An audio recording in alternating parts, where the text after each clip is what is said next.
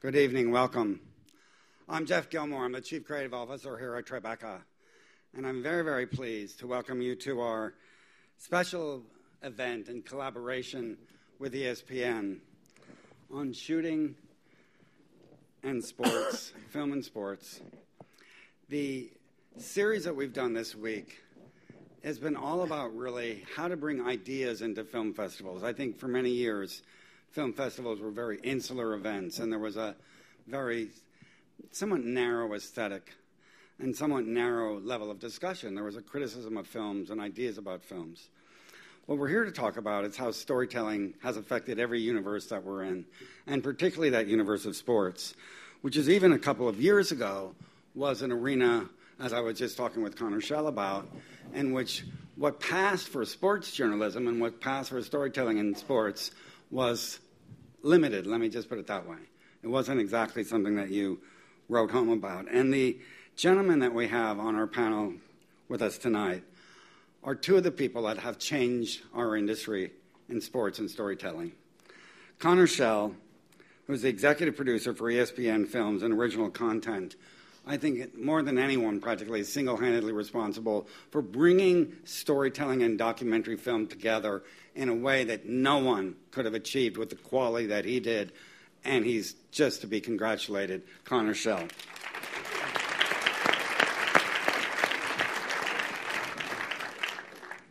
and a writer, producer, director, storytelling.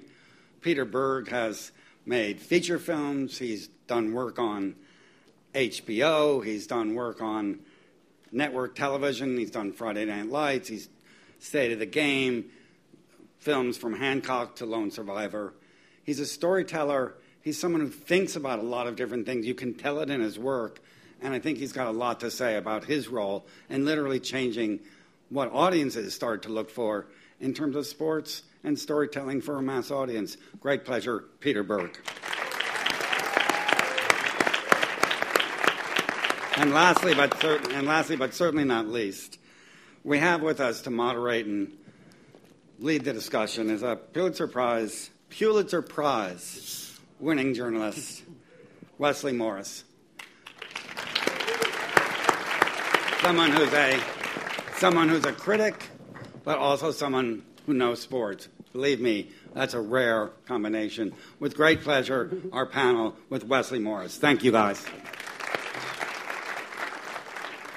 Thanks for coming. Oh, this works. It's on. Check two. We're here. Um, I figured it'd be useful to start with a question that you both could answer, but probably in different ways. Um, I was thinking in, in, in, preparing to talk to you guys together uh, about these sort of benchmark moments, sort of the modern benchmark moments in, since maybe like the 1970s, um, in terms of, of sports and entertainment, um, particularly in movies, uh, and what they what they may or may not be. I was thinking of Rocky in '76. Um, I'm not sure what exactly the lasting benchmark of Caddyshack is, but but it's but it's permanent and it's the people who love it love it. Um, Hoop Dreams, uh, 1994, and then I would say Friday Night Lights, uh, 2006 or 2000, 2006, right? Um, and Friday Night Lights is interesting because it seems it, it's its cultural impact and, and the, the degree to which people love it is is, is intense. Um, and I'm sort of wondering from Peter's end how it changed his relationship. I mean, presumably you liked sports before you did this in, in football. Um, but it also seems to have changed the, the entertainment industry's interest in stories about sports, um, which I'm imagining Connor uh, changes your life. And I'm, I'm wondering, I'm assuming that on a day to day basis, the two movies you probably hear fairly frequently about are Friday Night Lights, either the, the show or the movie, um, or perhaps the book, uh, and Hoop Dreams. I'm, I'm guessing.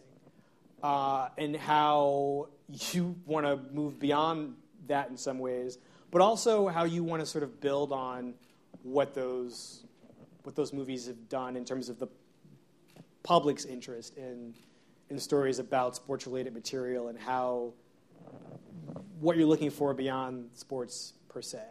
We can start with Peter.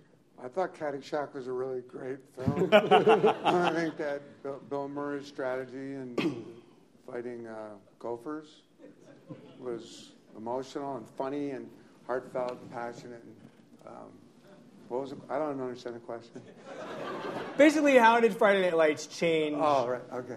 Uh, your not um, your career, but I mean professionally in terms of how yeah, entertainment think, uh, industry people related. You know, um, uh, Buzz Bissinger wrote, wrote, Friday Night Lights, the book, and, and uh, he, he did, uh, I think, an extraordinary job of taking uh, the, the, sport genre, and you know, he wrote it, but he was a very passionate sports fan, and it was written a lot about sports. But he, when he went down to Texas and lived in that community of Odessa, Texas, and uh, West Texas, it's a very, you know, sort of a mecca, football mecca.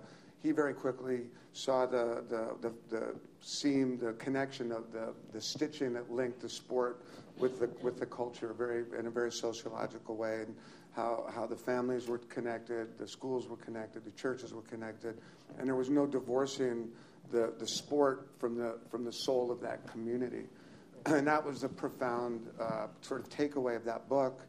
And when, when we did the film, we just tried to kind of capture that. You know, I went and lived uh, in that community like he did for a year and got spent quite a bit of time with a local football team, and I, I felt that connection. Um, and I think that what Friday Night Lights, you know, was able to do was present that connection to an audience, so that the experience of watching that film, whether you're a football fan or sports fan or not, was something that felt profoundly emotional.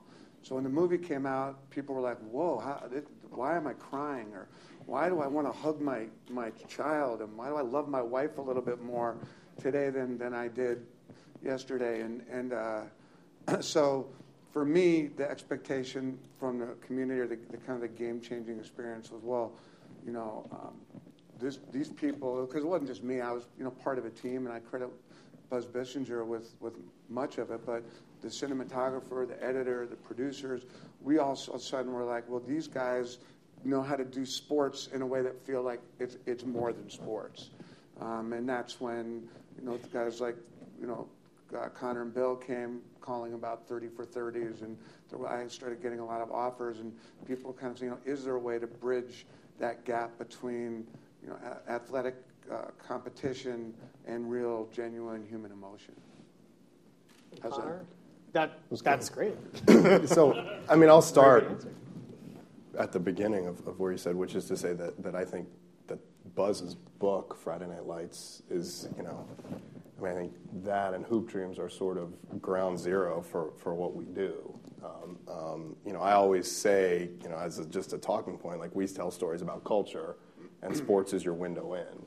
And I mean, you know, I, I would struggle to think of, of something that did that better than the book Friday Night Lights. Um, uh, when we embarked on 30 for 30, I'm not sure if Peter was, was our first call, but, but he, was, he was one of the first people we reached out to. And, and that was a lot because you know, when we thought about the groups of, of directors we wanted to be in business with and reach out to, it, it was the ones who had made the seminal sports movies of, of the last uh, couple decades, and, and that was you know, Barry Levinson and, and Peter and, and Ron Shelton, um, you know, along with a, a group of documentarians, um, which included Steve James. So, you know, I, I um, you know, Hoop Dreams we can talk about as well, but, but um, I, just think that, what Peter and Buzz were able to do in Friday Night Lights through that journey from book to movie to TV show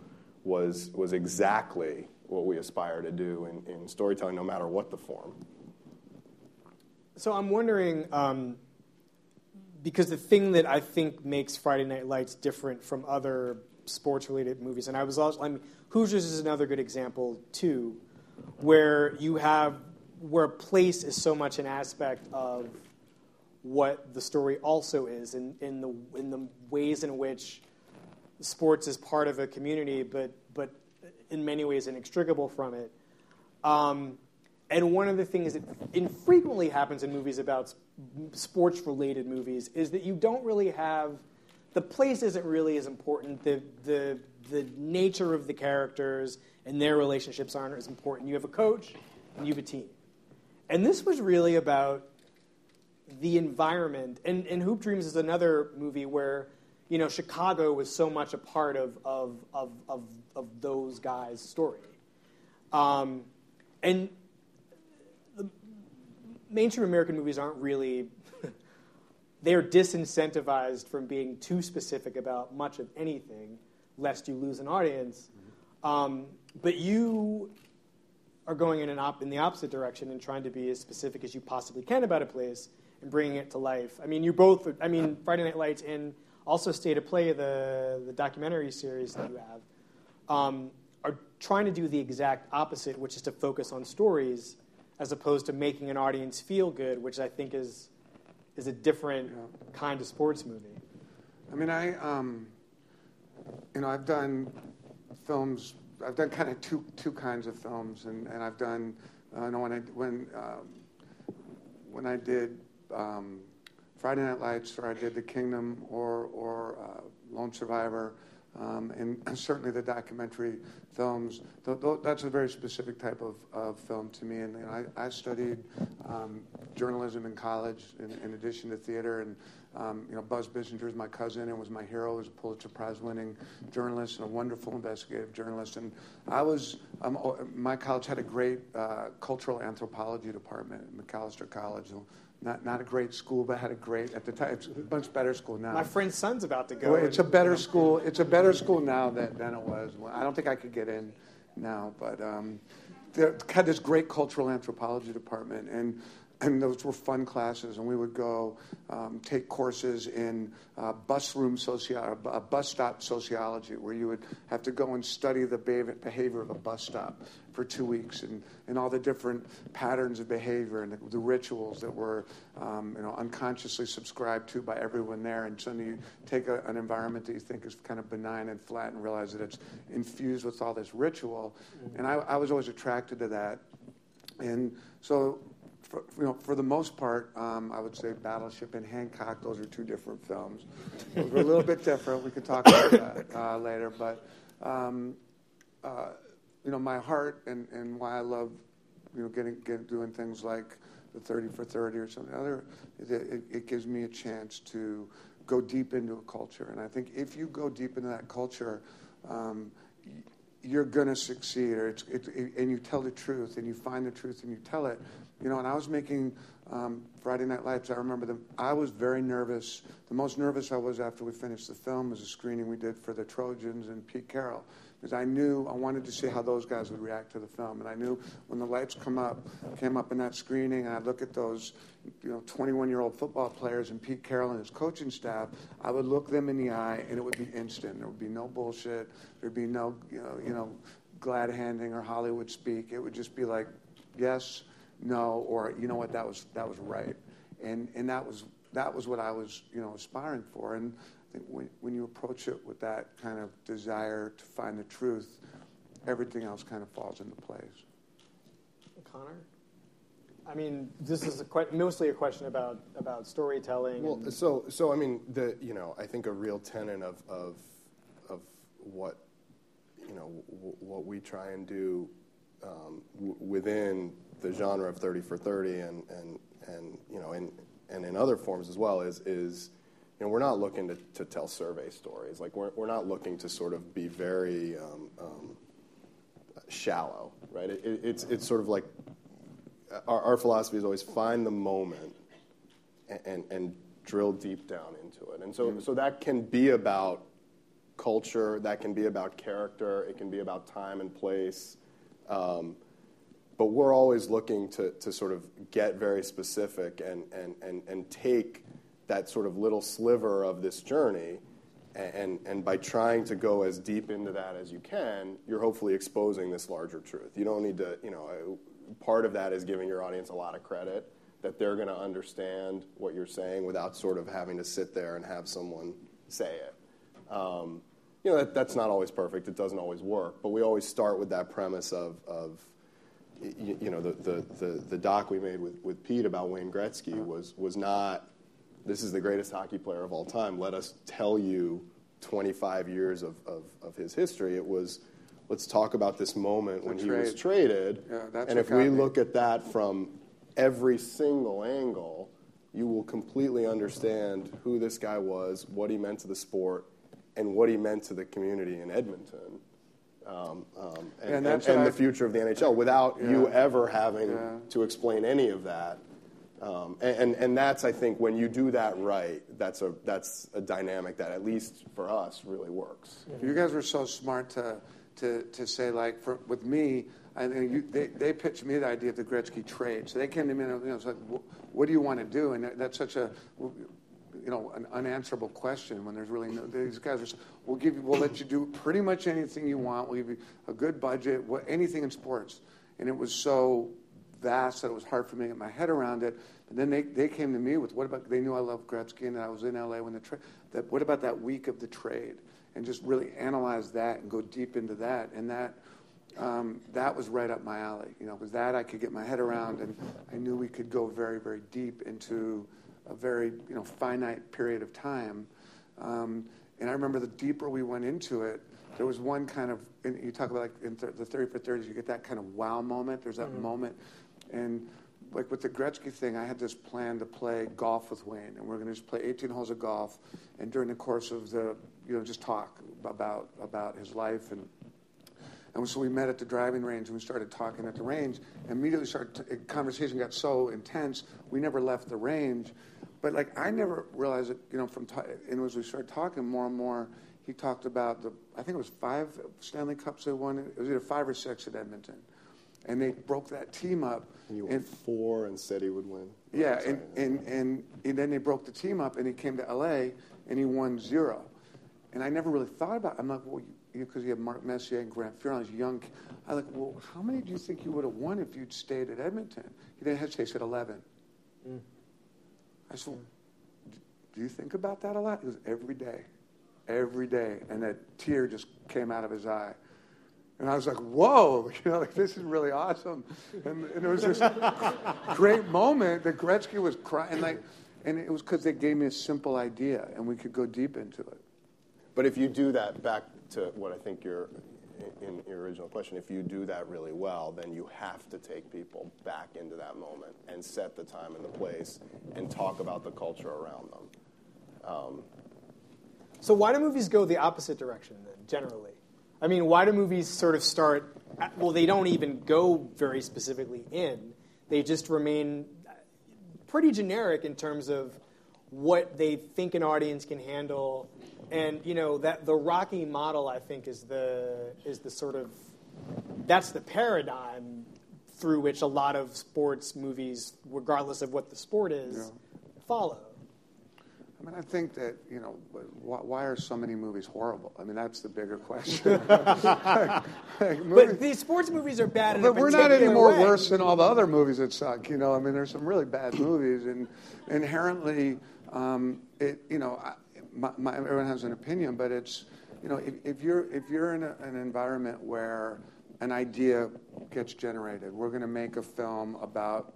So, someone comes up with the idea. We want to, you know, pick it. We want to make a film about uh, uh, the, the was it the 72 Dolphins that went undefeated. I'm just literally making this up now. Some someone has an idea. He then has a he takes it to the studio executive who buys it. And he wants to put his imprint on it and gets kicked up to their boss, and they don't put their imprint on it. So now it's three diluted ideas all kind of hovering around something that was pretty good.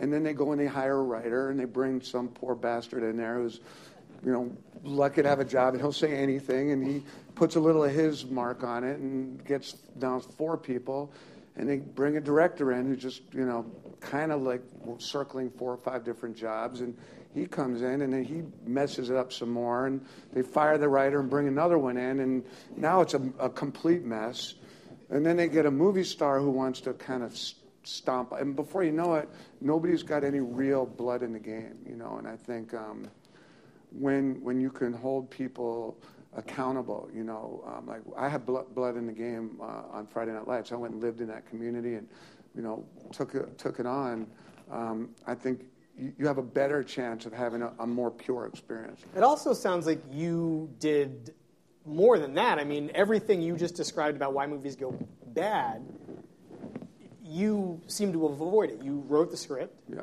You lived in that town in Texas. Yeah.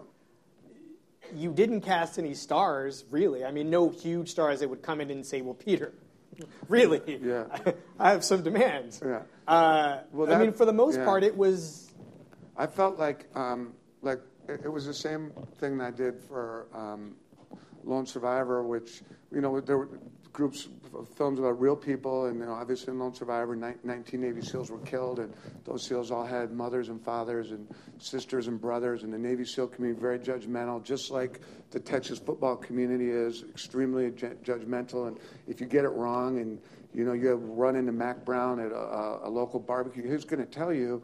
And my feeling was, well, if, if I could uh, do the research and live in that culture and be as smart about it as I possibly could, so nobody could walk up to me and say, well, you, you got that wrong, or you don't understand, um, you know, a cover three defense, you don't know what a, the band looks like at a high school playoff game. If I, if I knew as much as I could, I would be, I'd be able to defend myself against the, the attempts to dilute the story.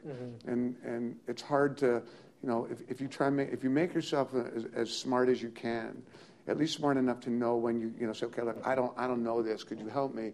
And they respect you because they know you've done as much work as you can to understand all the rest of it.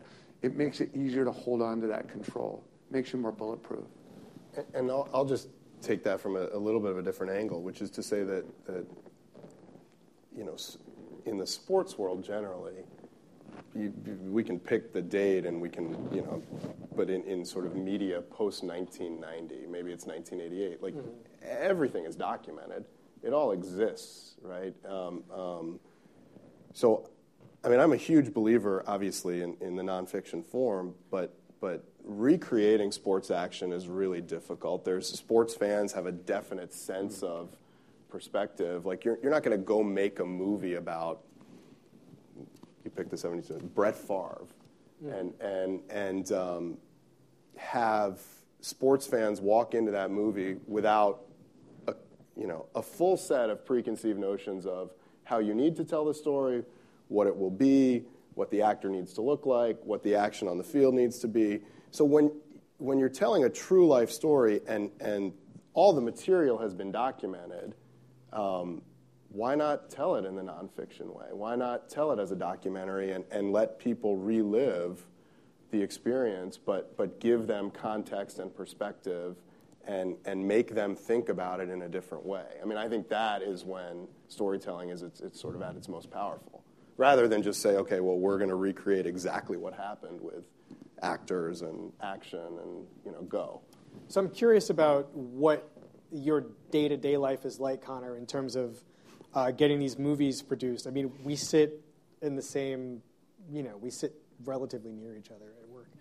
Um, and so the other day I saw these people come in and like there was a little bit of commotion. I'm still not sure. I now know who it was that was that was the subject of much, I- think consternation. I can't quite tell. Um, I'll, I'll tell you after specifically who I remember it to be. But it was one of those things where I thought, oh yeah, people. I mean, I know people come in all the time and they're like, I want to do a thirty for thirty because I'm ex famous person and I saw other ex famous. Peter Berg did one. Right. Why can't I? They And say so that to me. They tell me I want to do a thirty for thirty. Like I, I'm talk to Connor. I can't imagine. It must be horrible. It must. No, everyone I, wants. there to do are people. I haven't told you this, but but your, one of your Dan Silver, who you work with and we're friends with, knows this. There are actors. I ran, I spent a week with an actor who only wanted to talk to me about why his thirty for thirty proposal got rejected. And that's what it's like. You get you'd be shocked to know who is like trying to get these movies made. And th- the question that I'm really interested in, since this has become, this began as a real tribute to both sports, to, to both to sports and storytelling and documentary filmmaking. And it began as that, and now it's a, what I would consider a phenomenon. And as with all phenomena, people, uh, you know, they want to get on the bandwagon. What is the thing that what do people most misunderstand about how to make these movies that they, I think, presume might be easy, So, so or that they're gonna you're gonna hold their hand through it? It's a- lot there. Um, no, uh, you know, I, I think first of all, what, what you're saying, it, it, I I would argue, is much more a tribute to people's passion for sports than it is passion for 30 for 30 or sports storytelling. I mean, when when people connect with sports, they they they, they tend to do it from a very young age. It, it tends to be, a, you know, sports are inherently sort of conservative institutions. They don't change over time, so so you, you have these feelings for the New York Yankees or the Dallas Cowboys or the Kansas City Chiefs, and, they and they stay with you forever. And, and you, you can set you know, place and time in your life to emotions you felt reacting to something that happened. And, and, and so you know, when, when we talk to sports fans, it, it, it's, and we give them the opportunity, as, as, as we initially started with, with Peter, it, to, to make a movie about a story that they care about or something that they've thought about. If you're a sports fan, that can be an incredibly compelling proposition. But Right. there has to be a story, and, and the person making it has to care about it, and they have to want to do it, and, and it's a lot of work.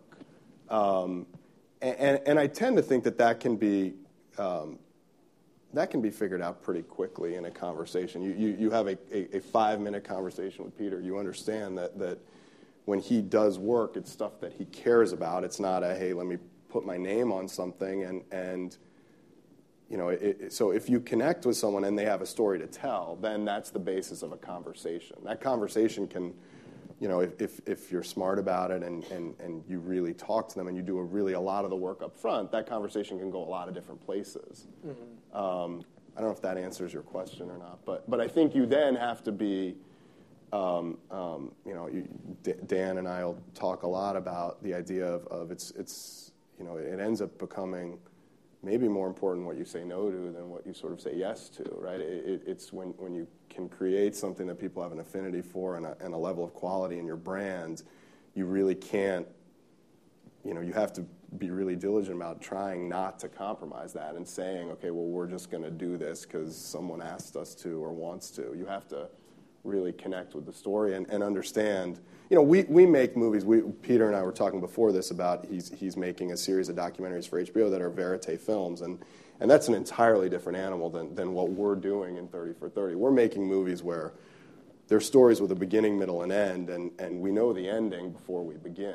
Right there, there, you, you hope that, that there's a reveal of moments or story points or emotion along the way, but, but we fundamentally know where they're going. Right. Um, and, and that's a much easier conversation to have than, than well, we're going to go spend time with parents of kids who, you know, who are crazy about their kids' potential athletic careers. And, Insane, actually. right, and, and, and hope that we get material that we can piece together to, to really tell a narrative. That, you know, so, so that, that inherently makes our development conversations a, a lot easier. Mm-hmm.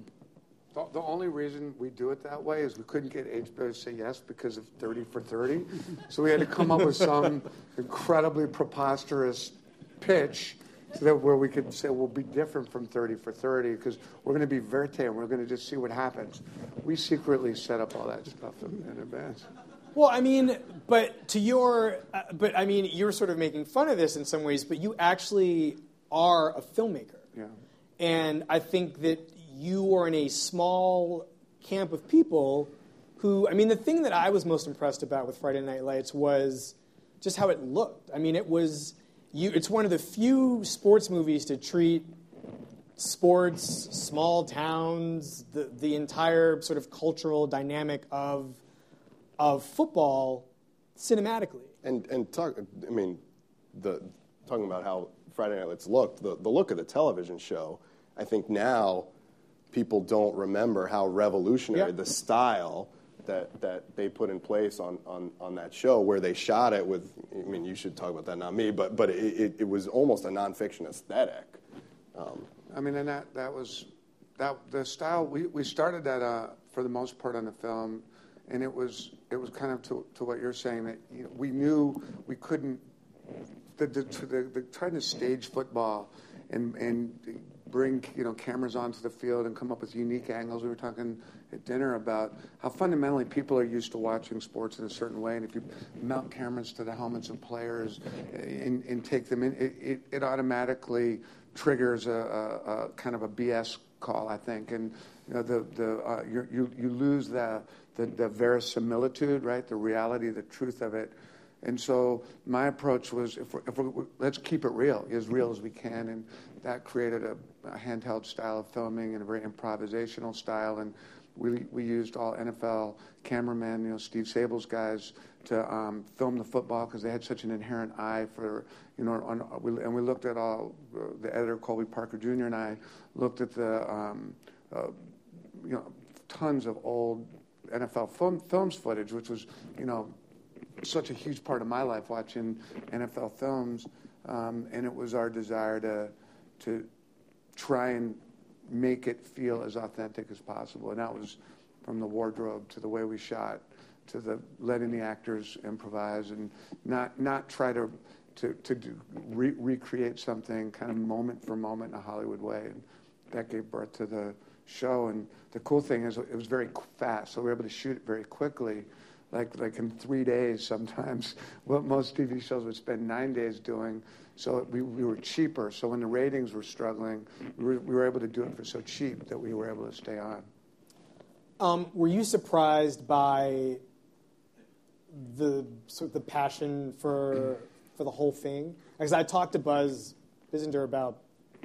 I mean, if you don't know Buzz Bissinger, he's very cool. I mean, he's beyond cool. He he doesn't you know, he, he'll say, ah, of course, it's a great book, and it's not a surprise at all. But um, it's kind of surprising this, this the, the passion for the show, especially among people who, who would say they, they aren't sports fans. Yeah.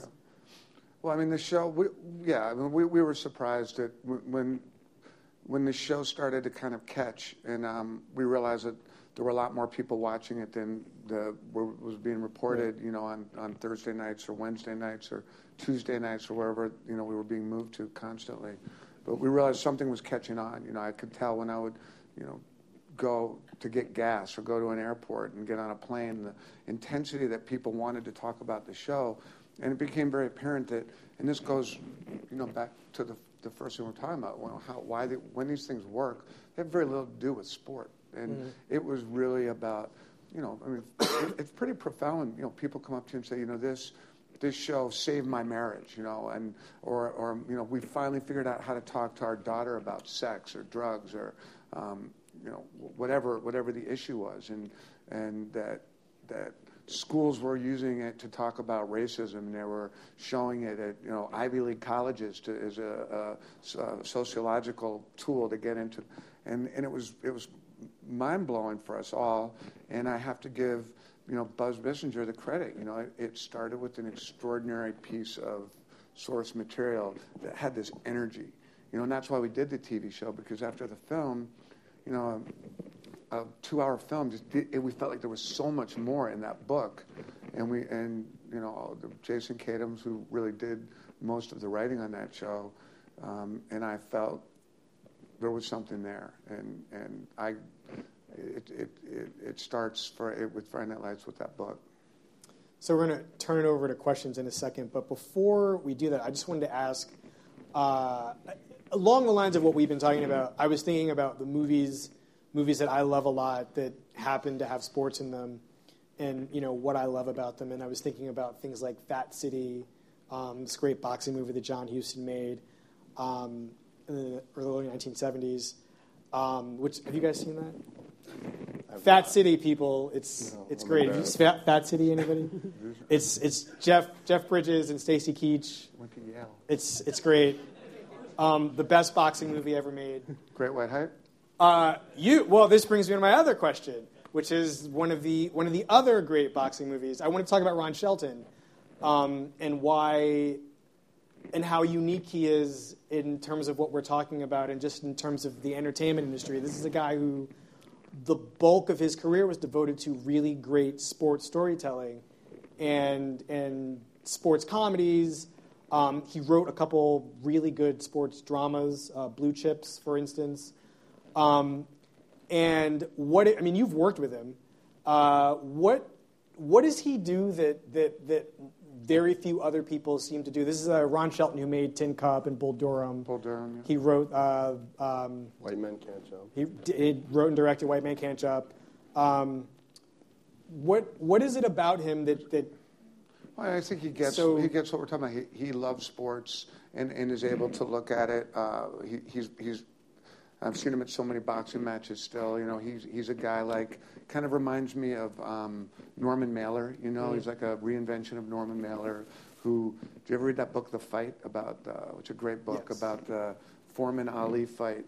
Uh, and, and he, because George Foreman hurt his hand, and so they, they had to suspend the fight for a month, and they had to all stay in Africa for an extra month, and it was Norman Mailer and Hunter Thompson and Muhammad Ali all like in a little hut, like, and then and uh, you know he wrote it's a great book, The Fight, and if everyone gets has free reading time, I recommend it. But uh, I think Shelton just got it. You know, he had real passion for sport, real passion for humanity, and was able to to to, to build that bridge. are you a Ron Shelton person, Connor? I am. I mean, the, those the, the movies that, that, that you reference are, are sort of like I always feel like you know, as as Hollywood has made less and less sports movies, I always think of that as as, as you know a shame because the movies that, that I grew up with that I view as sort of iconic films that, that sort of I, I watched over and over again were all sports movies, right? Field of Dreams, The Natural, um, you know, into Bull Durham and, and, and Ron's movies. Um, and I think you know to, to sort of in a different way, he he hit upon a, a lot of the things that that that that Peter did well, which is you know he creates these worlds, right? The the um, um, Bull Durham is a movie about baseball, but it's really about a minor league team and a small town community and, and the characters within it, right? And and um, you know, so I, I think while there's sort of a a, a, a, a different um, sensibility to it, it, it's the same concept. Right.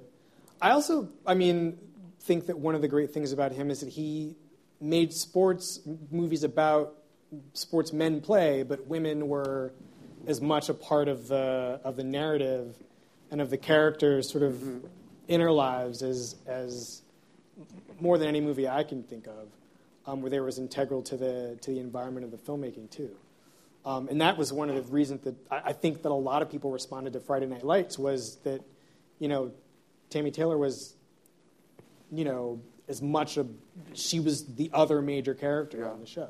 Yeah, I mean, that was a great kind of accidental discovery about Friday Night Lights. Is, you know, we were, I, I had lunch with uh, um, Jeff Zucker today, who at the time was the, was the president of, of uh, NBC, and and when it first came out, and the NBC looked at, you know, we got this show for kids about football, and you know, they sold Taylor Kitsch with his shirt off, holding a football helmet with his hair, and oh, they oiled him up, and we were like, I don't know, it doesn't feel, but they're like, trust us, we know how to sell these things. And, you know, and, and, and Taylor's like, they got a wind machine on me, and they're taking pictures, and I don't. This this feels horrible. Like you look like Fabio, you know. Remember the the book covers and Or Beyonce. kind of. Yeah. Just saying. Yeah, and uh, oh, wow, and uh, and then after like a month of four episodes, people realized it was actually a show about a marriage, Right. and that it was this kind of, you know, it felt like a, a realistic, achievable marriage that people could relate to. That was, you know, flawed and full of challenges, but at the end of the day, um, these two people had formed this team and this pact to take care of each other and to look out for each other and to literally have each other's back. And it felt like we did it just enough so that it didn't feel like you know um, saccharinated you know BS. It felt real, and um, and at the end of the day, that's you know I always that uh, Friday Night Lights is really show about a marriage more than anything else. So there's a mic that's going to get passed around. I don't. There it is. We have two people with mics. So just raise your hand and um, they'll find you. Hi. Okay, so my quick question I know, Connor, you were saying that for a lot of people, sports um, kind of stays the same and those feelings carry with them forever. So, what were your guys' like, first sports moments that really made you realize that you love sports and you want to tell sports stories? Brian Brian's song for me which I just watched with my son, who's 14, about three months ago, and I, I really think it holds up. I mean, that was that was the first time I ever had huge tears and snot bubbles, and you know, and and that was for me very you know clear film I watched. I cried, uh, and I felt the power of sports and film. And, and I mean, I guess I, I would say the, the, the, the movie that I watched that really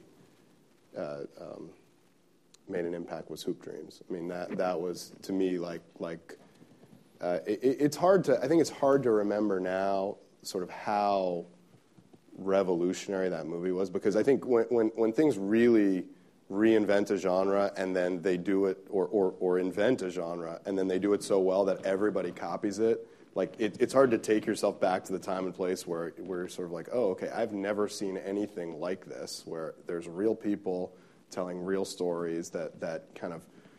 Uh, um, so I think that movie was, was one that that uh, when did I 1993 94. 94, that came out. I remember. I mean, I remember the feeling I had coming out of that. Um, you know, in the in the, the narrative world, it was probably Field of Dreams. There's also a play, uh, football play, The Immaculate Reception, uh, did you guys? I mean, should know Franco Harris and Immaculate, right?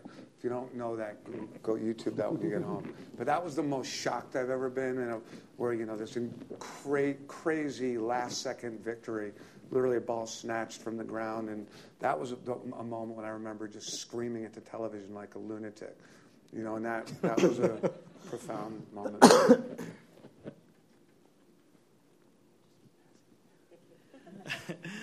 Um, hello. First, I just want to say I think uh, Friday Night Lights, the show, is a groundbreaking um, show and definitely touched my heart. Um, but speaking of groundbreaking, I know that uh, Netflix, uh, with uh, House of Cards, they gave them a two year deal.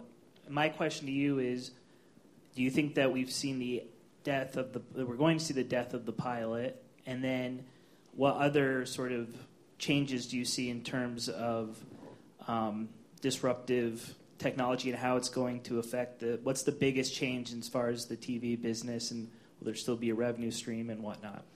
Um, yeah, I, th- I, think there will there will there will still be a revenue stream uh, always. I, I, would hope so. I'll just because I want there to be one, I'll say there will be one. But I think that um, uh, what what what I see, and you know, this is what my these are this is my perception that you know, it's getting much harder to get real showrunners, legitimate, you know, guys like Vince Gilligan, the, the really talented guys are not, you're going to be much, if, if you're NBC or a network and you've got commercials and you're asking for a 22 episode season and you want, you know, that's, you're asking for someone's blood and you're, you're maybe promising more money, but the talented filmmakers and creators of television are going to go to the Netflix, are going to go to the pay services, they're going to go to you know um, Xbox is funding shows now, and I mean whatever whatever distribution platform exists in that moment. You know, I'm sure iPhone will be funding its own shows soon, and Apple will. Um, they will, and you know if if if you're a talented writer, you, you know it's reasonable to do 12 and not have commercials and be able to have the freedom of, you know, like what, what House of Cards does, of shooting them all and giving people the binge experience, which I personally love. Um, you know, it's awesome, right? I, I was up for two days watching the last season of House of Cards, right? I wish you called me. I was like, I need to talk to somebody. and they all made out with the Secret Service agent, and I, I was like, oh my God. I was alone, like an animal at four in the morning. like, like, yeah, no one to call. Yeah, it's horrible life, but it's fun. You can't com- they can't compete with that. How's how's NBC gonna offer you that experience? So so so the best experience will win, and someone will figure out a way of paying for it. Yeah, I was going to ask, do you think that like there's a way like would that model, would the Netflix model have been appealing to you if it had been presented to you initially when that show was headed to NBC? Yeah, well, you know, yeah, for sure. I think in, in Friday Night Lights, this is my like distorted memory of what, how I choose to remember things, but if you really think about it, all the Netflix and all these new deals and stuff, really, Friday Night Lights was the first one of these kind of unique deals because we were about to get canceled, and uh, Eric uh, uh, Shank Shanks, who's now the head of the Fox, Fox, he was Fo- at DirecTV, was the head right? of DirecTV, and Ben Silverman, who was the head of NBC, made this crazy deal where DirecTV paid. It was the first time a show like DirecTV bought Friday Night Lights and paid for half the budget and kept us alive. Um, and you know, if we had just gone to DirecTV and we would have had you know no commercials. And like one of the things I'm most proud of with Friday Night Lights is we did that with commercials. You know, we did that with n- n- we couldn't say bad words. We couldn't have nudity. We had to like really tuck it in, you know, and and have commercials, which are just like, you know, if, if you're a filmmaker and you just, you know, something you're right in the middle of something really, and you know, right in the middle of the Kevin and Robin making out with the Secret Service guy, they're going to commercial. I could have used a commercial with that. Well, I mean, I'm Sorry. like, you know, so yeah, it would have been great. I am a huge fan of 30 for 30. And one of the things that impressed me so much is I'm, I'm also a sports hound, is that the very the very nature of it, you tell such great stories in a documentary and yet tell something new. For me, the two Escobars is a perfect example. And it really brought home to people you could have sports in a documentary style, tell the truth, but you know, relate the two of them together and still say something new and make it relevant. Um, and that was wonderful. But I have to disagree with you um, because you said that when you do these documentaries, you already know the ending. Well, I saw Champs, and it's not an ending. It, you left it open, and because of that documentary, a lot of things are going to change. So, you know, you may think it's one way, but you're actually opening the door to another. And I think that just shows the world just how big sports are and can be for everyone. So I was being a, I was oversimplifying a little when we talked. Champs is not a, a film we made, and, and I haven't seen it, so I can't comment on that specifically. But I mean, I think you know, when I say you know the ending, I, guess um, um, I, mean more generally. Uh, um, we know where we're taking the story. Now, if you, if you, if you have that spine and you're, and you're trying to stay true to, to that through line, then the hope is that you're working with really talented directors who are going out and throwing themselves into it and, and, and surprising you along the way. Um, Right, and, and, and, and so, you know, you have to clearly, if, if, you, if you're doing, um, um, you know, if you're working with a director who, who finds that the story is going so, you have to be flexible, right? You have to be open to the conversation. And um, so I, w- I was sort of being a little provocative when I said that because it's, it's very different than a verite film, but you have to be open minded throughout the process of, okay, well, we thought it was this, but clearly we need to trust that, that the person making the movie wants to take it over here.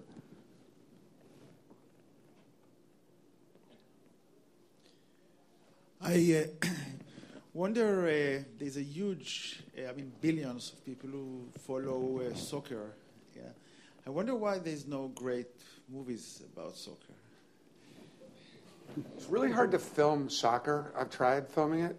Uh, it it's just it's it's hard. You know, I've thought because I love soccer. I've thought about doing so- something from a dramatic standpoint about uh, soccer, and it, it, it, there's such a, a, a flow to soccer, a, a gentle flow that suddenly has this you know this moment of intensity. Where, but you know, 90% of a soccer game, not a lot happens, and there's a randomness to it. Hockey, similar problems, but soccer even more. Uh, it, it's it's a hard film. It's a hard sport to film, you know, in my opinion, unless you do something really stylized. There's a Guy Ritchie did a really cool soccer commercial that I don't know if anybody ever saw. I think it was for Nike. Very stylized, intense. Um, uh, you know, cool piece, but couldn't really sustain a film that way.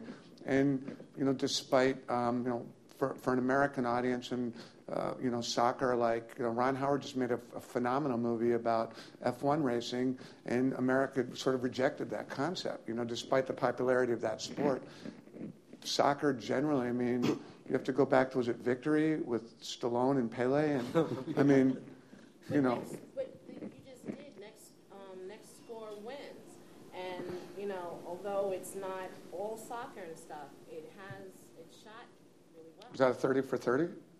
Next score what? I don't, I I don't, don't know what that is. We're, I mean, we're in the middle, right? Like literally, right now, we're in we're in the middle of airing a series called Thirty for Thirty Soccer Stories. Um, uh, as you know, the, the with the World Cup coming, we, we, we wanted to, to take the time to sort of tell what we thought were important international soccer stories. Um, largely because we we had had so much success with, with the two Escobars. We, we also we bought a, a documentary four or five years ago um, called Once in a Lifetime about the New York Cosmos, which is one of the best documentaries you, you'll ever see. Um, and uh, uh, you know, we, we aired a we aired a doc uh, two weeks ago now um, called Hillsborough, uh, made by an incredibly talented uh, British filmmaker named Daniel Gordon, which which I, I, I would put up there with, with the best things we as a network have ever put on the air. Um, so you know we're we're trying to, tell stories set in the world of, international soccer, and I, and I think we're, we're you know I, hope we're succeeding at it.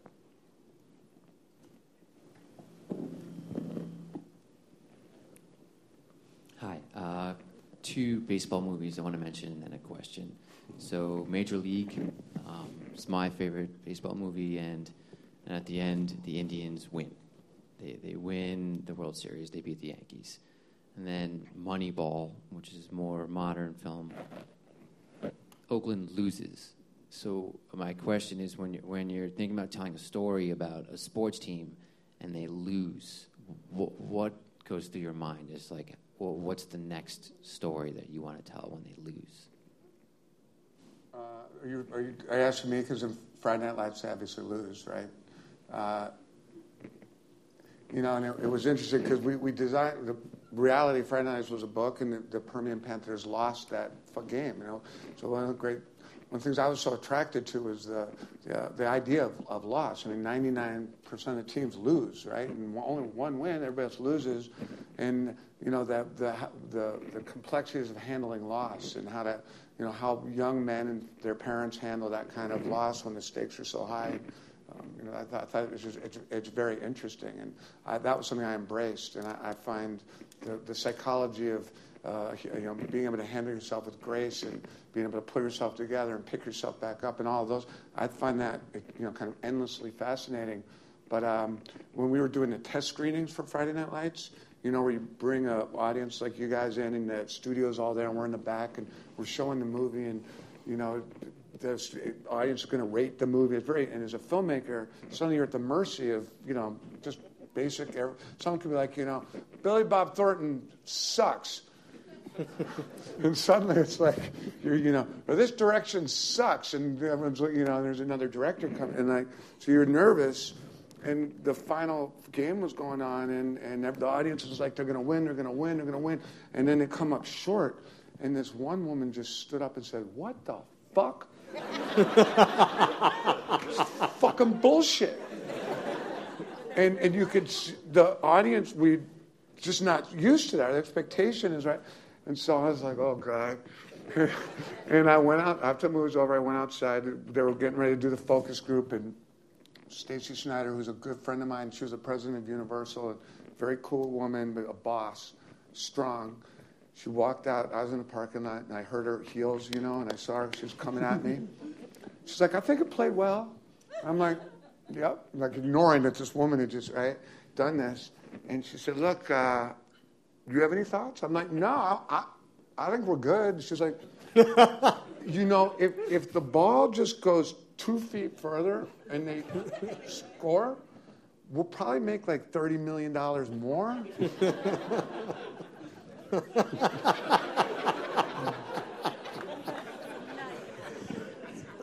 And I'm like, stay. She goes, I know. I'm just saying. I'm saying. I love celebrating loss and exploring the psychology of loss, Peter. But we make 30 more million dollars if they just win. Uh, and to her credit, I'm like, come on, don't, let's not do that. And, and Buzz would have gone insane, by the way, which would have been terrifying. But And just you know, you'll make it up at some with some other movie, which you wound up doing anyway. So I mean, sort of. I mean, yeah. You had him win in the uh, with the, the end in the, of the f- in the first TV, season in the of the TV, show, they right? won. We Yeah, were very, so well, there you we go. were You- very clear that they were going to win, and and and I, look, I like winning. Don't get me wrong. I'm a big fan of winning. I'm all for it. But there was something, you know, the book. I think one of the reasons the book was so unique was that they they lost. So we have time for one more question. So It's a lot of questions. it's a lot of questions. who's got a good one? okay, what do you got?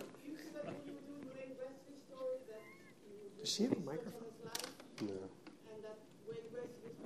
Yes. Not really. I mean, I was a, I was, sup- pardon me? Yeah, I mean, you know, I, we were just talking and got caught up in a conversation, and suddenly occurred to me that this could have maybe been the greatest sports dynasty in the history of any sport if they had just, but he, he broke it up. And they would have, you know, he said they would have won 11 Stanley Cups. I mean, what franchise has ever won 11, one group of players? And so suddenly it's, it occurred to me that, you know, he must be tormented by this. And I I don't know, he's, he would probably take exception to the word torment, but it certainly is something that weighs heavy. So one more mic'd question. Right. So whoever has.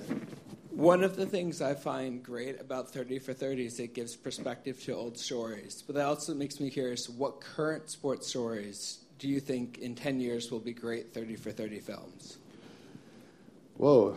Um, so I mean, I you know, I, I, I think one of the one of the great things about doing this series at ESPN, I mean, it, it's truly a luxury, is that is that we are connected to, uh, and I think it's one of the luxuries of, of, of probably of writing for Grantland that, that we're connected to this incredible news and information organization that is telling stories every single day of everything that's happening. So so you, you, you get the privilege of picking and choosing and being able to say, well, well, well we're not going to cover this because we're going to wait and we're going to see what, what this actually meant.